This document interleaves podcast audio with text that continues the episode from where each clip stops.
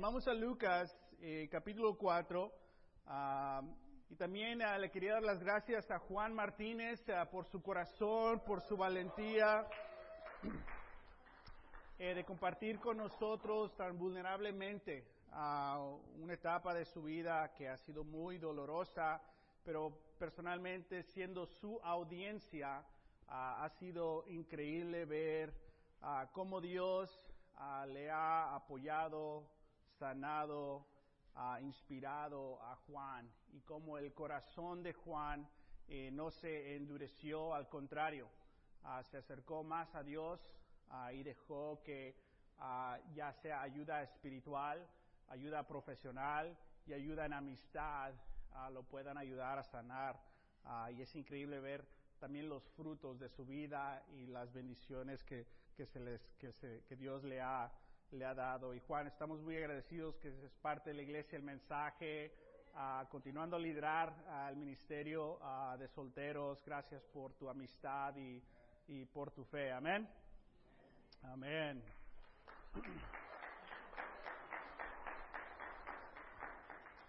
Bueno, continuamos nuestra serie La, la pelea.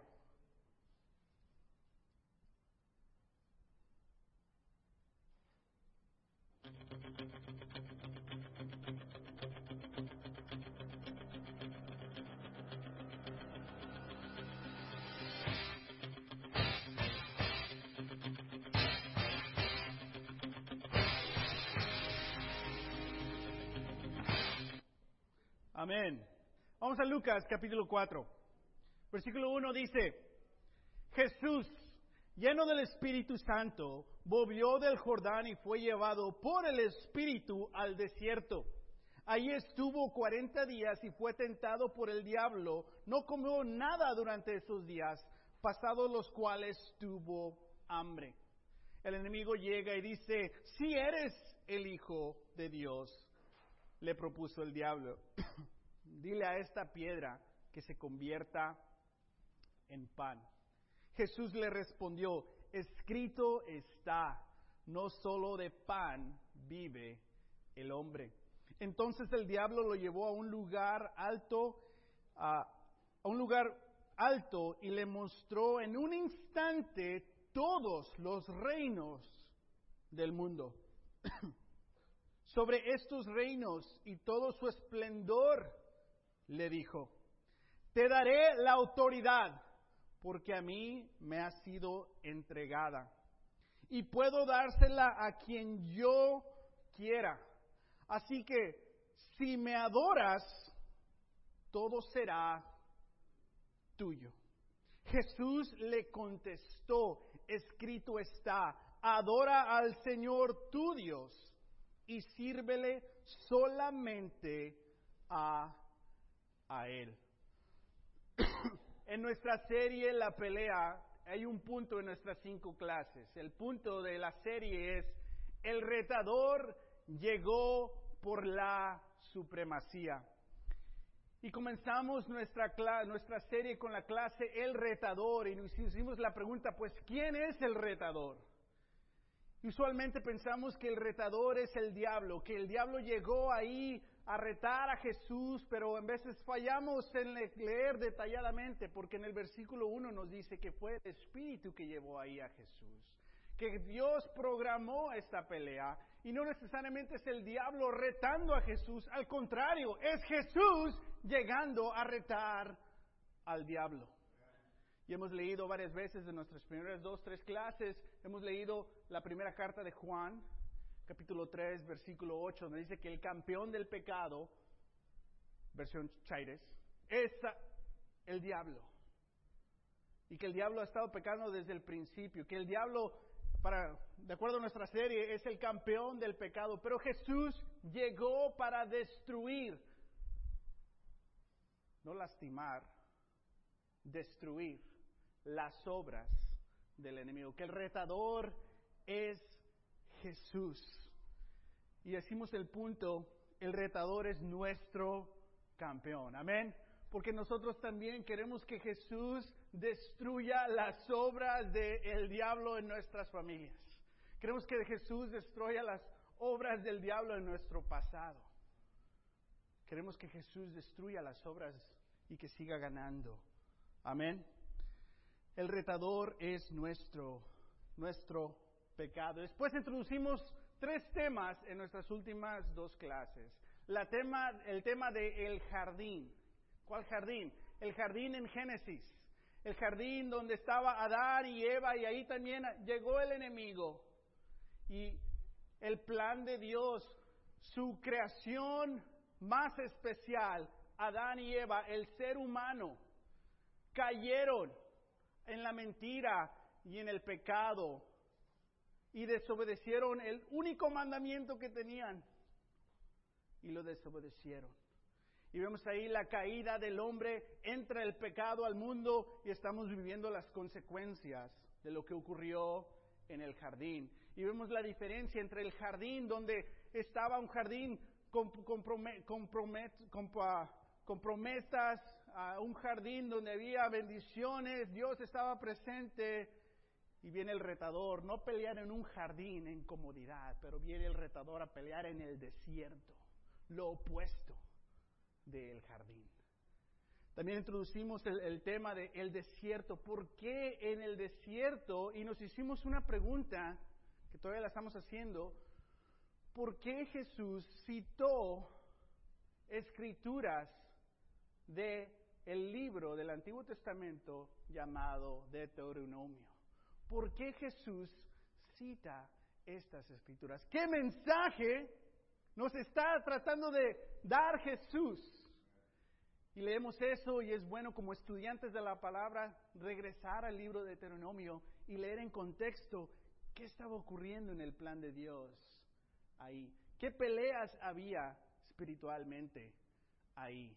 ¿Y por qué Jesús citó específicamente estas escrituras de este libro? Y vemos ahí cómo Jesús, el retador, llegó para esta revancha en el jardín, esta revancha del, del desierto. Y estos temas los estamos introduciendo y en las próximas dos clases encontraremos la, la respuesta. Amén.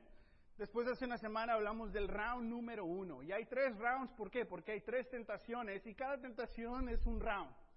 ¿Ok? Y el round número uno hablamos donde Satanás llega y dice, tú eres el hijo del hombre. Dile este pan, estas piedras que se hagan pan. Y hablamos cómo el enemigo llega y dice, introduce el tema de piensa en ti mismo. Usa tu poder, usa tus bendiciones para satisfacerse a ti mismo. Pon por prioridad tus necesidades físicas en lugar de tus necesidades espirituales. Y muchos de nosotros caemos en el round 1. Porque iniciamos pensando en nosotros mismos, en lo que necesito físicamente y empezó el enemigo ahí su ataque. No. Y dice, el hombre, lo que está diciendo Satanás es este tema de gratificación instantánea. Es como cuando vas al Starbucks. ¿Cuántos van al Starbucks? y vas y ya tienes tu mente qué voy a ordenar y todos esos nombres, ¿no? Y lo que pero luego en la ventanita ves algo. Mm. No tienes plan de comprar eso, pero se... Mm. y si lo calientan, uh. ¿Y qué haces? Y también me das uno de estos. Y en veces te ayuda, ¿no? ¿Y quieres un pan? Mm, sí. ¿Por qué existe esa ventanita? Porque los negocios entienden que hay este instinto. De último minuto, el cliente ve algo y, pues la dieta mañana y lo compras, ¿no? O cuando vas al supermercado, ¿no? Y, ah, baterías, solo un dólar, ahora. Si no compro, voy a perder dinero aquí. oh, un chocolate y dos agarro gratis. Que a último minuto, ¿no? Gratificación instantánea. Y el enemigo empieza a pensar, ataca a Jesús. Piensa en ti mismo, piensa en tus necesidades físicas y utiliza tu poder para satisfacerse a ti mismo. Pero sabemos que Jesús, el, el fajador boxeador, que dice, no solo de pan vive quién? ¿El Hijo de Dios? No, el hombre, que él mismo atacó con el título de humano, que para nosotros estudiamos hace una semana nos da confianza, porque podemos ser humanos y ser débiles, pero aún tener confianza en Jesús, porque Él es nuestro campeón y podemos sobrepasar estos retos, estas tentaciones, porque no solo del pan vive el hombre. ¿Qué está diciendo Jesús? Está, ah, está escrito, ¿qué decir? Sí, el, el pan es importante, pero hay algo más importante en la vida. Sí, sí, sí, el trabajo el domingo es importante, pero hay algo más importante en la eternidad. Porque ¿qué está haciendo Jesús? Le está ayudando al enemigo que piense espiritualmente. Ya te animo. Y nos está animando Jesús a nosotros que tengamos la eternidad en mente. Que tengamos la espiritualidad y las escrituras primero. Y eso no significa que no te cuidas a ti mismo, al contrario, así te cuidas a ti mismo, poniendo a Dios primero. Y ahora el enemigo en el round número dos. Y el, tema que aprendimos el round número uno es, el hombre tiene un propósito más que lo cotidiano. Nuestro propósito en esta tierra es más de trabajar, es más de tener DACA, es más de tener todo esto. Tenemos un propósito eterno. Y el round número dos, el enemigo ataca de nuevo. El versículo 5 dice, entonces el diablo lo llevó a un lugar alto y le mostró un instante todos los reinos del mundo. Es decir, ya me ganaste el primer round, déjate distraigo. Déjanos, vamos a un lugar donde te inspire. Y déjate, doy una visión para tu vida. ¿A poco a veces te llegan unas visiones de que, oh, esta, esta es una buena idea? Ah, y todavía no la filtras con las escrituras y ya te la creíste que es una buena idea. Y en veces así hemos vivido, ¿no? Se nos viene una idea y hacemos esto, otra idea y hacemos esto, porque no, no hay un filtro bíblico y simplemente nos lleva el aire para acá y otra ola para allá y luego te enojas con Dios, no me ayudaste. Y el enemigo está tratando de marear, distraer a Jesús. Y le dice, sobre estos reinos y todo su esplendor, le dijo, te, daré la autoridad. Para los hombres, ¿sabes qué nos atrae? Tener autoridad, tener respeto.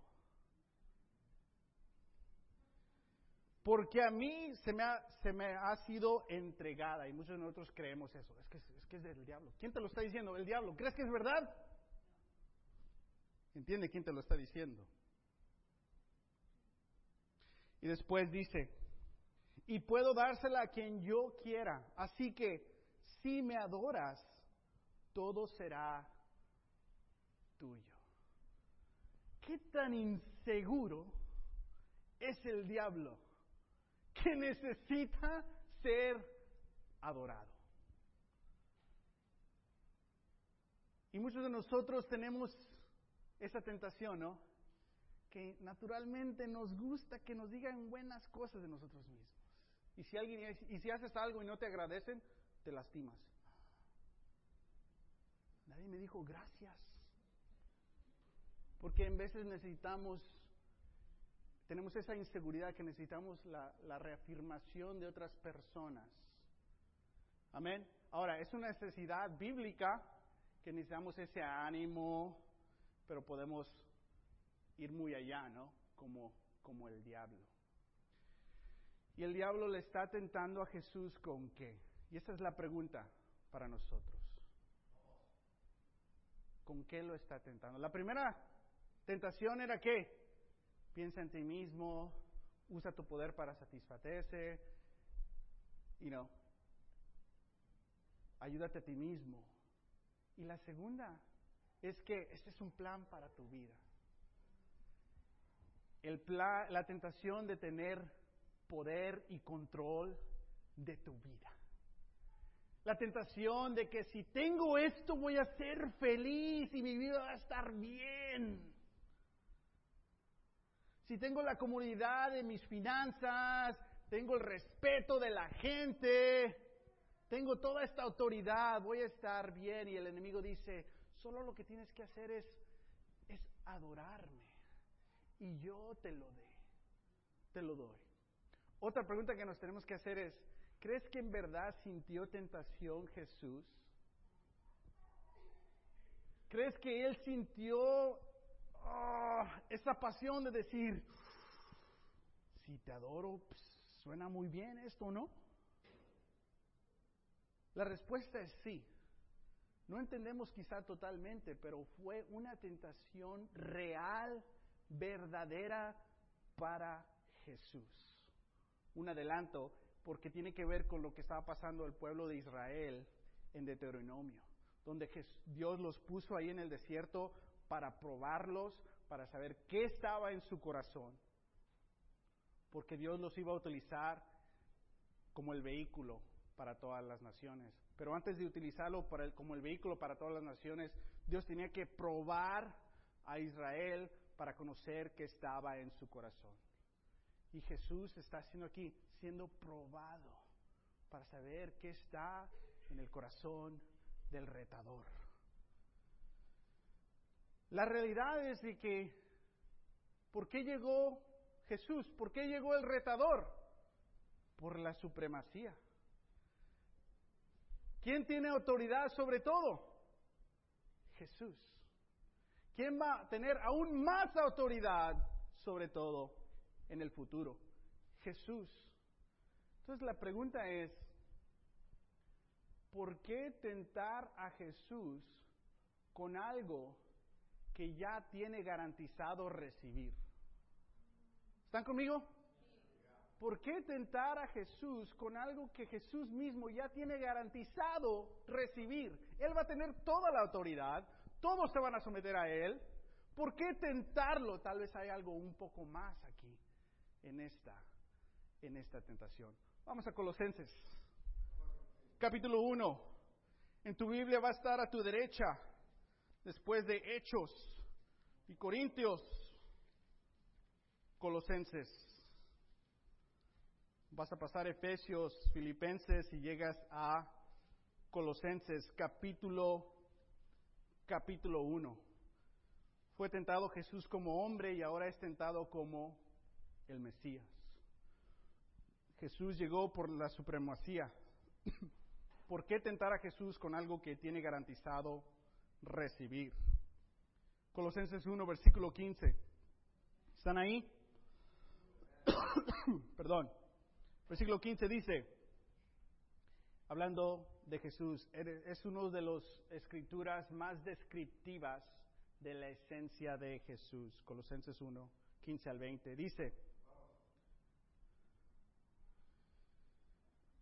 Él es la imagen del Dios invisible, el primogénito de toda la creación porque por medio de Él fueron creadas todas las cosas, en el cielo y en la tierra, visibles e invisibles, sean tronos, poderes, principados o autoridades, todo ha sido creado por medio de Él y para Él.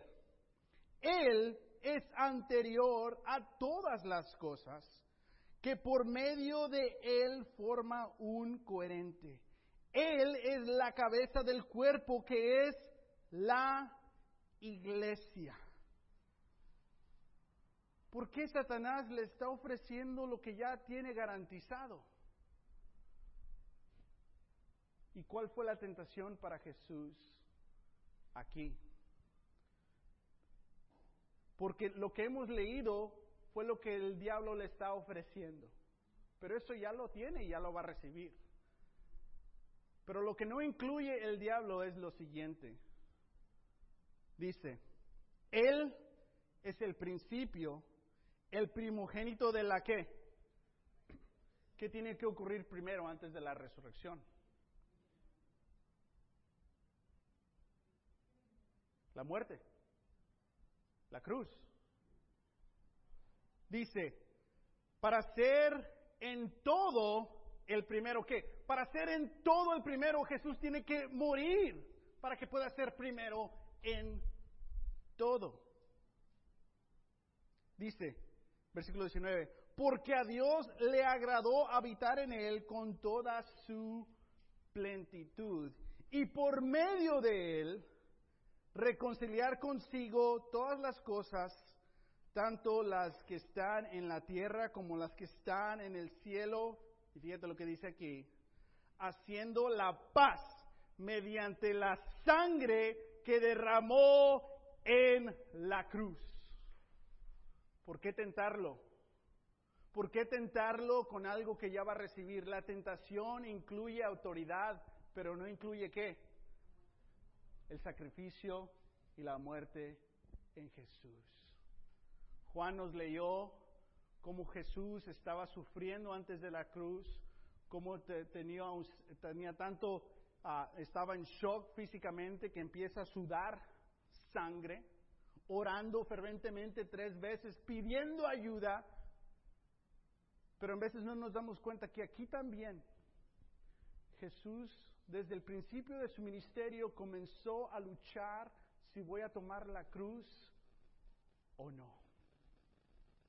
Que la tentación de adorar al diablo fue real. ¿Por qué? Porque puedo recibir todo lo que yo merezco sin sufrir en la cruz. La tentación para nuestro campeón es, puedo evitar el sufrimiento y recibir la recompensa.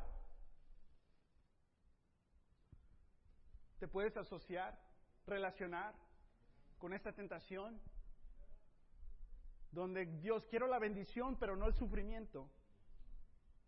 Señor, quiero, quiero la respuesta, pero no la labor. Y en veces sabemos que se tiene que sufrir.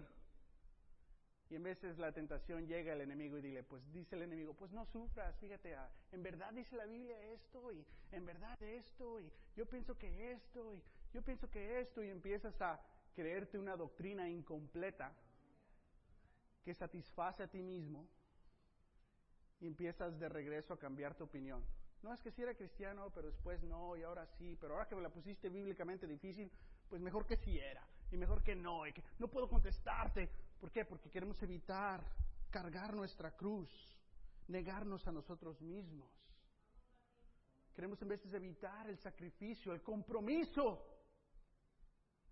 pero queremos recibir la salvación. Queremos el Mesías, pero no al Señor. Hechos dice que Jesús es Señor y Mesías.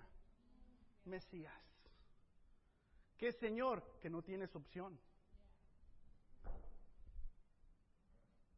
¿Y qué es Mesías? Te perdona. ¿Y qué es más popular en nuestra sociedad? El Mesías. Y muchas veces recibimos la doctrina incompleta de solo el Mesías y no el Señor. Ahora, si solo predicamos el Señor y no el Mesías, también eso es incompleto oh, es que tienes que hacer, tienes que hacer, tienes que hacer. Pero no ayuda a personas a que piensen y tomen su propia decisión bíblicamente. Tenemos que ayudarnos los unos a los otros. Jesús es ambos, Señor y Mesías. Hay verdad y hay gracia. Y la tentación para Jesús es la recompensa sin sufrir. ¡Wow! Entonces, el enemigo tenta a Jesús con su llamado de Mesías. Pero Jesús responde. Amén. Vamos a Lucas capítulo capítulo 4 de regreso.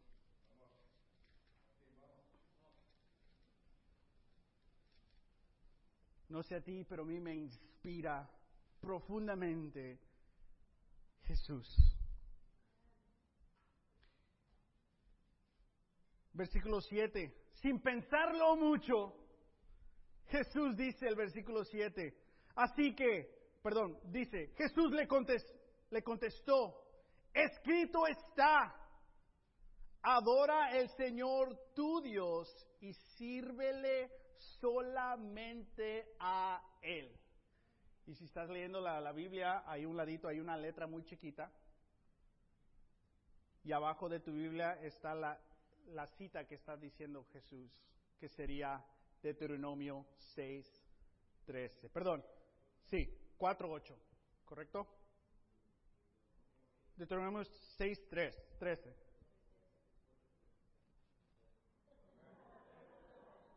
6, 3, ya citó la otra. ¿Quién está predicando, pues? Y de nuevo regresamos a ese tema. ¿Por qué Jesús citó Deuteronomio? ¿Qué sabe Jesús que no sabemos? ¿Qué nos quiere enseñar Jesús? Pero la respuesta de Jesús es una reacción o Jesús ya tenía planeado su respuesta. ¿Quién es el retador? Jesús. ¿Quién programó la pelea? Jesús. ¿Quién está dejando que le ataquen para el contraataque? Jesús. Sabes, Jesús ya estaba consciente de cuál iban a ser sus tentaciones. Así como tú. Tú ya estás consciente de qué son en verdad tus tentaciones. Tú ya te conoces. Nosotros conocemos nuestras debilidades, nuestras tendencias, nuestros miedos. Tú sabes qué te gusta evitar bíblicamente. Y tú sabes qué te fortalece bíblicamente y en veces ahí te quedas. Y Dios dice, no, es hora de madurar. Más Señor, no. Y muchos de nosotros nos gusta el Señor. Y dice Dios, no, más Mesías, no, me voy a ser un cristiano débil. No, no, no. Jesús quiere que maduremos. Él estaba consciente de tus sus tentaciones, así como tú estás consciente de tus tentaciones. Y Jesús nos ayuda a que seamos conscientes no solo de nuestras tentaciones, pero de nuestras debilidades. Round 1. Para que nuestras debilidades podamos que tener que confianza en nuestro campeón. Eso es saludable. Que nosotros conozcamos nuestras tentaciones, nuestras tendencias y nuestras debilidades. Pero es, no es saludable si las conocemos y no hacemos nada. Es saludable cuando las conocemos y planeamos antemano qué vamos a responder cuando llegue esa tentación. ¿Cuántos de ustedes planean levantarse en la mañana? ¿Cómo planeas? canta el gallo, entra el sol a la ventana, suenan tres alarmas y después pones una alarma en la sala para que te obligue a pararte. El olor del café, no sé. Todos planeamos levantarnos, ¿no? ¿Cuántos planeamos nuestras comidas? Varios, ¿no? Yo voy a comer esto. Nuestras finanzas, ¿no? Tu fin de semana. A veces no planeamos de lunes a viernes, pero el fin de semana es mío. Déjalo planeo. ¿Qué voy a hacer con mi tiempo libre? Tu tiempo libre no planeas. Oh, ahora sí voy a dormir. Sleep. Airplane mode. Muchas veces planeamos, estamos planeando nuestro futuro, ¿no? En sueño o en realidad, pero estamos planeando. Pero ¿cuántos de nosotros planeamos nuestras respuestas para cuando seamos tentados. Jesús planeó sus respuestas cuando Él iba a ser tentado. ¿Tú planeas tus respuestas? ¿Tú planeas dónde, dónde, sí puedo ir y dónde no puedo ir? De cristiano joven yo no podía regresar a la ciudad y al barrio donde yo crecí. ¿Por qué? Porque uno traía malos recuerdos pero dos, sabía que existía, quién vivía, dónde vivía, él y ella, el que vendía y el que, la amiga. Y era una tentación.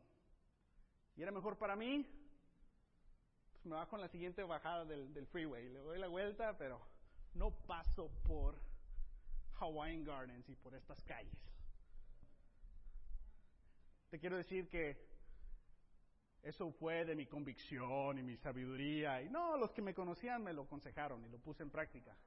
Y después lo tomé como crédito que yo lo hice. Pero tenemos que planear nuestra respuesta a nuestra tentación. Actualmente, ¿qué te está tentando? ¿Qué o quién te está tentando? Porque ahorita te está diciendo el enemigo, tú te mereces esto, tú no hagas esto, tú ya sabes, es que no, mejor mañana. Y cuando te subas al carro, en lugar de pensar, ¿qué me dijo Jesús? Prender el radio o hablar, ¿qué calor está haciendo, verdad? Ya cuando empiezas a hablar del clima, ya hay... Tenemos que estar conscientes. ¿Qué te dijo Dios hoy? ¿Qué voy a escribir que me dijo Dios hoy? Con nuestros hijos, ¿no? ¿Qué aprendiste hoy? Porque nuestros hijos nos están grabando. Mm, y están grabando nuestra respuesta después de un mensaje bíblico. Y si nuestra respuesta del mensaje bíblico es nada del servicio, ellos están aprendiendo que no es importante procesar lo que aprendimos. Y lo que aprenden es, voy a la iglesia, pero no pienso espiritualmente, no formo mis convicciones, no hago cambios, no pongo en práctica, solo fue un servicio. ¿Qué round fue?